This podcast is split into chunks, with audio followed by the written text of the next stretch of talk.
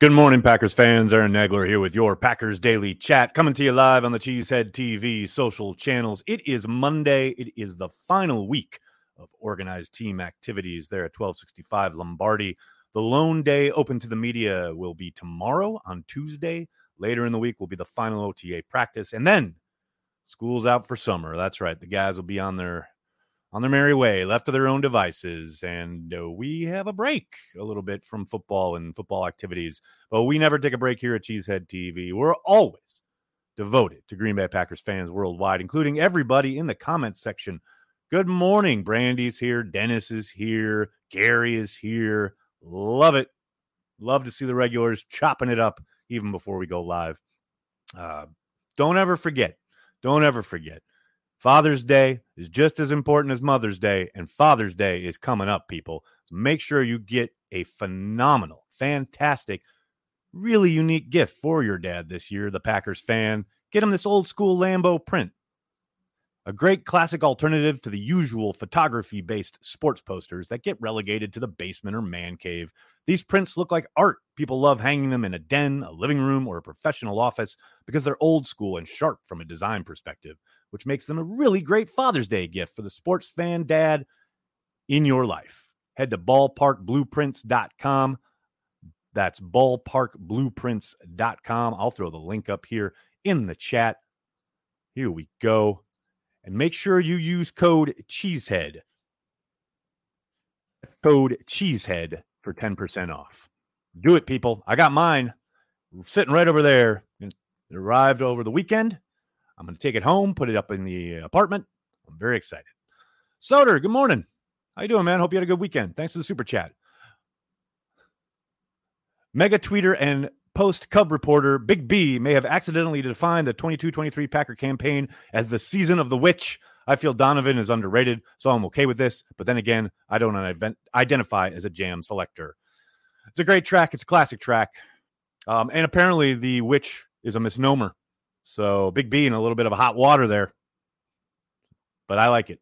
I'm down with the season of the witch. It's a great jam, no doubt about it. I, I love everyone remarking the fact that I don't have a hat on. Yeah, that's correct. There is no hat on today. I, I didn't have a hat last week too, a couple times. Uh, my mother-in-law has been in season as a witch for some time. Brandy. I love it. I love it so much. Uh, get those likes in. Yes, not enough love for the views. Thanks, Alex. Thanks very much for uh, getting it out there. Yeah, hit like. What, hundreds and hundreds of views, 20 some likes. Something's wrong with this math, people. Come on now. Can you explain roller rolling over of salary cap space from year to year, or is that a myth? Tim, it is not a myth. Um, at the it's actually not even at the end of the year. There's a specified time in the league calendar where uh, unused cap does indeed roll over from uh, one year to the next. Where, say, you know, the Packers didn't have much of it last year, but right now they're sitting around, I believe it's 14 million, um, depending on who you follow. But uh, throughout the year, they will undoubtedly use a lot of that for signings, free agents, undrafted guys, blah blah blah if they make a trade and have to take on someone's um, contract. But towards the end of the year, they usually have, like I said, it's been kind of up against it recently, so they haven't had to worry about it. But for the most part, most years they have, you know, an odd four, five, maybe sometimes seven, eight million that they haven't utilized, and that rolls over to the next year. Um, buys you a little space. Uh, traditionally, they, that gets eaten up pretty quick, but uh, it does indeed happen from year to year.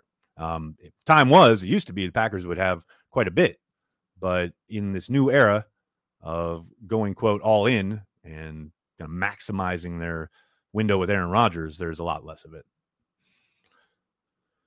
Uh, is the it's okay. We're gonna we're gonna stop talking about the witch because, like I said, it has been a misnomer. Uh, thoughts on Obi Wan so far, Robin? Good question. Um, my issue with all of the Disney Plus Star Wars series is that they all kind of feel like they have the production value, kind of generally along the lines of like the old school ABC movie of the weeks. Um, they're just a notch below cinematic. And to me, Star Wars is a cinema experience. And so I, I find I constantly find myself getting pulled out of the, the narrative, of the story, of the characters, because I'm looking at that aspect of it. And that's not to impugn, you know, the work that Deborah Chow is doing or that any of the people working on the show are doing, because I think they are all doing phenomenal work. And we know they're pushing boundaries with the volume and things like that. But it does kind of, like I said, pull me out of it at times. Now, all of that said, they have produced some of the most incredible human moments in this show between usually Obi-Wan and Leia that I have absolutely adored. Whether it's him talking about her mother, uh, whether it's her reaching over and taking his hand at the last this last episode, um, talking about you know the revelation that Obi Wan had a brother, all of the character stuff. I think with this, especially obviously Ewan McGregor has been absolutely outstanding, and for that alone, I'm loving it. Um, and I will say in this last episode, uh, spoilers, cover your ears if you haven't heard or watched or whatever. The bit where he's holding together the window while the water's about cracking through and the stormtroopers are trying to get through the door, that whole sequence, oh my, that was phenomenal. I I I let out a howl. I was so excited. That was so great. Jeff, what's up, man? Russ Ball MVP. How does he figure all this crap out? Makes my head hurt. Uh, he is the MVP. It is funny because I was reading uh, Pete's column this morning at the Green Bay Press Gazette. If you haven't checked it out, be sure you do, talking about Aaron Rodgers and his contract and the money he'd be walking away from if he were to retire at the end of the year. Um, and it, it was just funny because Pete was like, you know, at some at some point he was like, you know, there's no way he walks away from this. And I was just looking at the way Rodgers' contract is constructed. Mean, he's set to make $59 million next year. Um, and you know, he's making 40 almost 50 this year. And that's with his this year, his cap number going down. Russ is the man. And I also read who was it? Um, Bill Huber had a piece out this morning talking about how the Packers are paying, you know, six, seven guys hovering north of $10 million. Um, it's a really top heavy roster, but that's you have to pay for good players, etc. Then towards the end, Bill wrote something like next year is where it gets messy. And it feels like we've heard next year is where it gets messy for the like like the last two years. And I keep thinking, I think Russ Ball is going to make sure it doesn't get messy. And yes, there'll be some hard choices that need to be made. I think the biggest one is probably going to be the release of Aaron Jones, would be my guess. Things of that nature are going to have to be done. But I think that is probably part of the plan. So it does not get messy, i.e., drafting AJ Dillon when they did, almost like they have a plan. But yeah, Russ Ball, definitely an MVP. Oh. Uh, Russ Ball is a witch. Now we're talking. she turned me into a newt. Where do you think Lazard's ceiling is at ceiling is after watch having watched him for a while now? Zach, I think he can be highly productive. Um, I think he's always going to be limited athletically comparative to number one wide receivers in the league. And that's no knock on Allen. I think he's an amazing uh, talent. I think he's a hard worker. I do think, though, he is a bit limited comparative to guys like Justin Jefferson or, you know, the other megastar, big time number one wide receivers in the league, Davante Adams, etc. And then again, it's not a knock on Allen, but that, you know, that, that ceiling there athletically will most likely kind of not keep him from big time numbers, but I just think because of that, he won't obviously be given the volume target wise that Davante was. No one will. Um, and so, you know, I think a lot of fantasy players will be looking for who's going to get the lion's share of these kind of targets and the possible production that comes with them. And I do think Allen's going to get featured. I don't think there's any doubt there. And I know I've harkened back to it a lot, but that week three game against New Orleans is a perfect example a couple years ago. You know, you see how he can be utilized and how productive he can be. It just sucks he got hurt in that game. But um, we've certainly seen throughout the years when Davante has missed time that Allen can step up. And now he's got to do it on a consistent basis from week to week. But um, yeah, he's I don't think he's ever going to crack, you know, your ideal number one, what we think of as a classic flanker, but that doesn't mean he can't be productive. Dustin, what's up, man? Will we lose a chunk of Lazard blocking this year? I don't think so. I think he's, they still run the offense and he's still going to be required to block. I do not think that goes away. In fact, if anything, and I know Davante, I love you, buddy. I love you. I love everything you did for the Packers. But there are there there are a few times on tape where you can see Davante eh, maybe not giving it his all in the blocking department. And now that is no longer there and probably means Allen Lazard is on the field more, which means maybe get a few more of those blocks in the running game, maybe leading to an explosive run or two as a result. I I'm not saying, I'm just saying. Uh, I do think Lazard being out there more should help the running game. That is not to denigrate anything Davante did as a Green Bay Packer because I love the man dearly. But he was a little like, you know, the, the, the whole blocking thing was more of a suggestion for Davante. Please, I hope they don't release Jonesy. He's my favorite player, my favorite Packer. Too old for this. I mean, there's every possibility that they come up with some kind of contract negotiation slash adjustment to keep him around. That's entirely possible. But as his contract is situated as we speak, I think those con- those conversations are going to have to be had. Uh, Nags Jones was resigned. Can we expect running backs to get a second contract from now on, or was this an exception? Great question, Brandy. I think if you are an exception, they will make one for you. Um, I do think AJ is an exceptional player and will most likely get a second contract as well. Um, but the, there's no guarantee. Uh, we see Jamaal Williams. They moved on from Jamaal. You know, they thanked him for his services and sent him on his way. I do think you've got to be, with apologies to Big B, um, a pretty special player at that position to get a second contract. And I think Aaron Jones clearly is. And I think AJ Dillon is trending that way. Chris, what's up, man? Lazard's ceiling was probably around 2016 Tay Adams production wise. Also, we have no worries. Aaron Rodgers' new lady friend cast a spell. Packers three peat coming. This is what I'm talking about, people. Lay off the girlfriend. Aaron Rodgers, date whoever he wants. Here at Cheesehead TV, long time policy. We don't talk about the guy's dating life. Just don't do it. Gary, thanks for the super sticker. Appreciate it, buddy. Uh, TKM is here. He's at his post. AJ is retiring in Green Bay. I hope so, Patrick. I'd love for him to be a lifelong Packer. That would be great. Does the medical staff look at injuries from the past season adjust their strength and conditioning to try and eliminate trends? That's a great question, complicated fella. Um, kind of, yes. They certainly look at everything that transpires throughout a season and then kind of reassess the things they've done that maybe could help either eliminate and or mitigate some of those circumstances that led to those injuries. We've you know we've lived through as Packers fans those spates of hamstring injuries that seemingly strike in bunches, and then everyone gets up in arms about they're not doing enough, and the coaching, this conditioning staff should be fired, and blah blah blah. Where in reality, they go through reams of data, and that's the other thing. These people have more information, you know, health wise on these players than you could ever believe or dream of.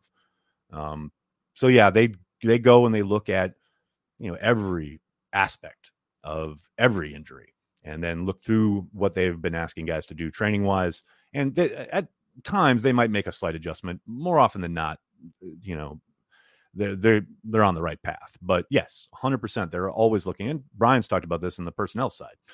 Every offseason is about taking that deep dive.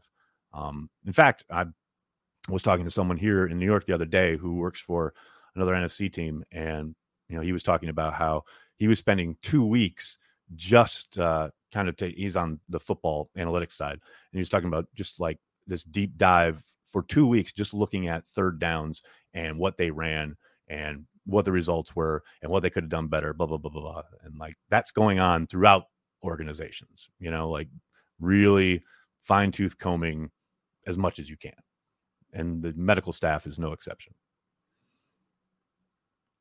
Uh, so glad you don't get into players' personal life snags. Alan, I mean, look here, I know, I know there's an audience for it, right? And there's plenty of places you can go on the internet, chat about it, read about it, talk about it, whatever. I've just never done it.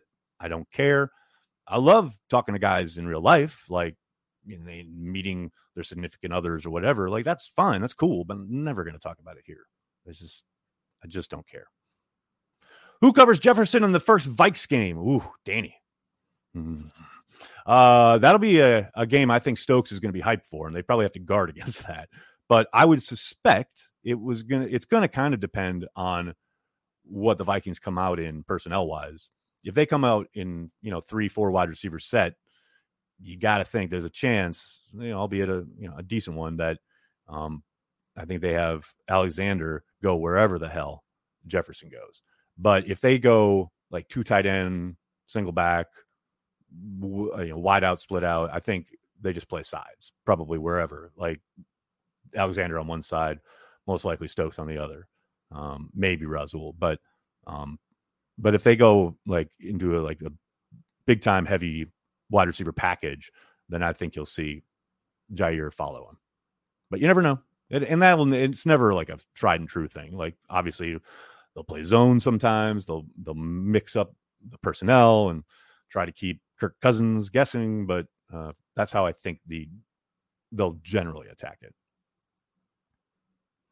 Uh, Ryan, this is uh, it's a lot of letters put together. Do you see the Packers could trade Love for a rookie QB? No, I do not. They'll stick with Jordan Love for now, for this year. Now, could they trade him next offseason? I think that's a very realistic possibility. This offseason, no, not going to happen.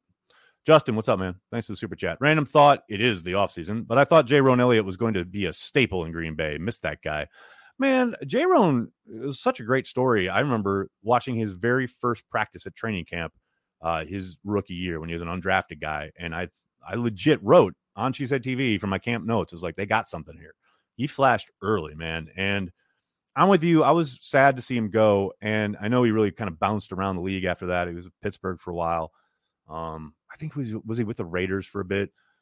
Yeah, I mean, I'm with you. I really, I really liked him, and I understand he's not a, you know, it's not like he was a big sack guy. It was not like he put up tons of numbers, but I liked him as a player, and I thought uh, he could could have continued to help the Packers. Joseph, thanks for the super chat. I so appreciate your steering us away from the temptations of clickbait. I feel like you help Packers fans become smarter. I don't know about all that, Joseph. I mean, you can find videos of me on the internet drinking beer and yelling at the football game. So I don't know if that makes people smarter, but um, Thanks. I'll take the compliment. Thank you very much. That's very kind of you to say. Mm-hmm. Patrick, what's up, man? How's Canada? Hope you're doing well. Why are people always trying to trade love? It's all about value, right? Uh, this perception of value driving everything, especially when it comes to fandom in the modern era, is I've decried it here. I've talked about it on Twitter. I hate the way that kind of the perception of players has morphed over the years to exactly what you're talking about. Like, okay, well, Aaron Rodgers is back. Uh, what can we get for Jordan Love? Like that is literally what some fans instantly jump to. It's like he's still a Packer. He still has value as a backup. You've invested three years in the kid. Like he's worth so much more to Green Bay at this moment than any other team. It, it's just it baffles me how quickly people oh, they used a first round pick. They got to try and get something back. Like, no, he's a good football player. He's developing. He's a young quarterback, still very young quarterback. You keep him on your roster. It just, yeah, I'm, I'm with you, man. I'm with you. Running out of love puns. Never, Brandy. Never. Mm. my mental picture of Nags will always be him disemboweling Packers man Braveheart style. yeah, there I go again, making Packers fans smarter as I destroy Packer man. Dustin, thanks for the super chat. We'd love to see an Anthony Barr pick IP or pick up. Eh, doubt it. Very doubtful. I see what you're saying, but I highly doubt it. Um, Nags does make us smarter. Well, Riled Mouse, you're very, very kind. All right, everybody, I'm gonna have to get going. Can't thank you enough for hanging out, talking Packers each and every day, Monday through Friday, right here on the Cheesehead TV social channels. Please do me a monster favor. Hit like on this video, subscribe to the channel, and then tell your friends, tell your family, Cheesehead TV. We are devoted to Green Bay Packers fans worldwide. Thanks a lot, everybody. Have a great day. Go Pack Go.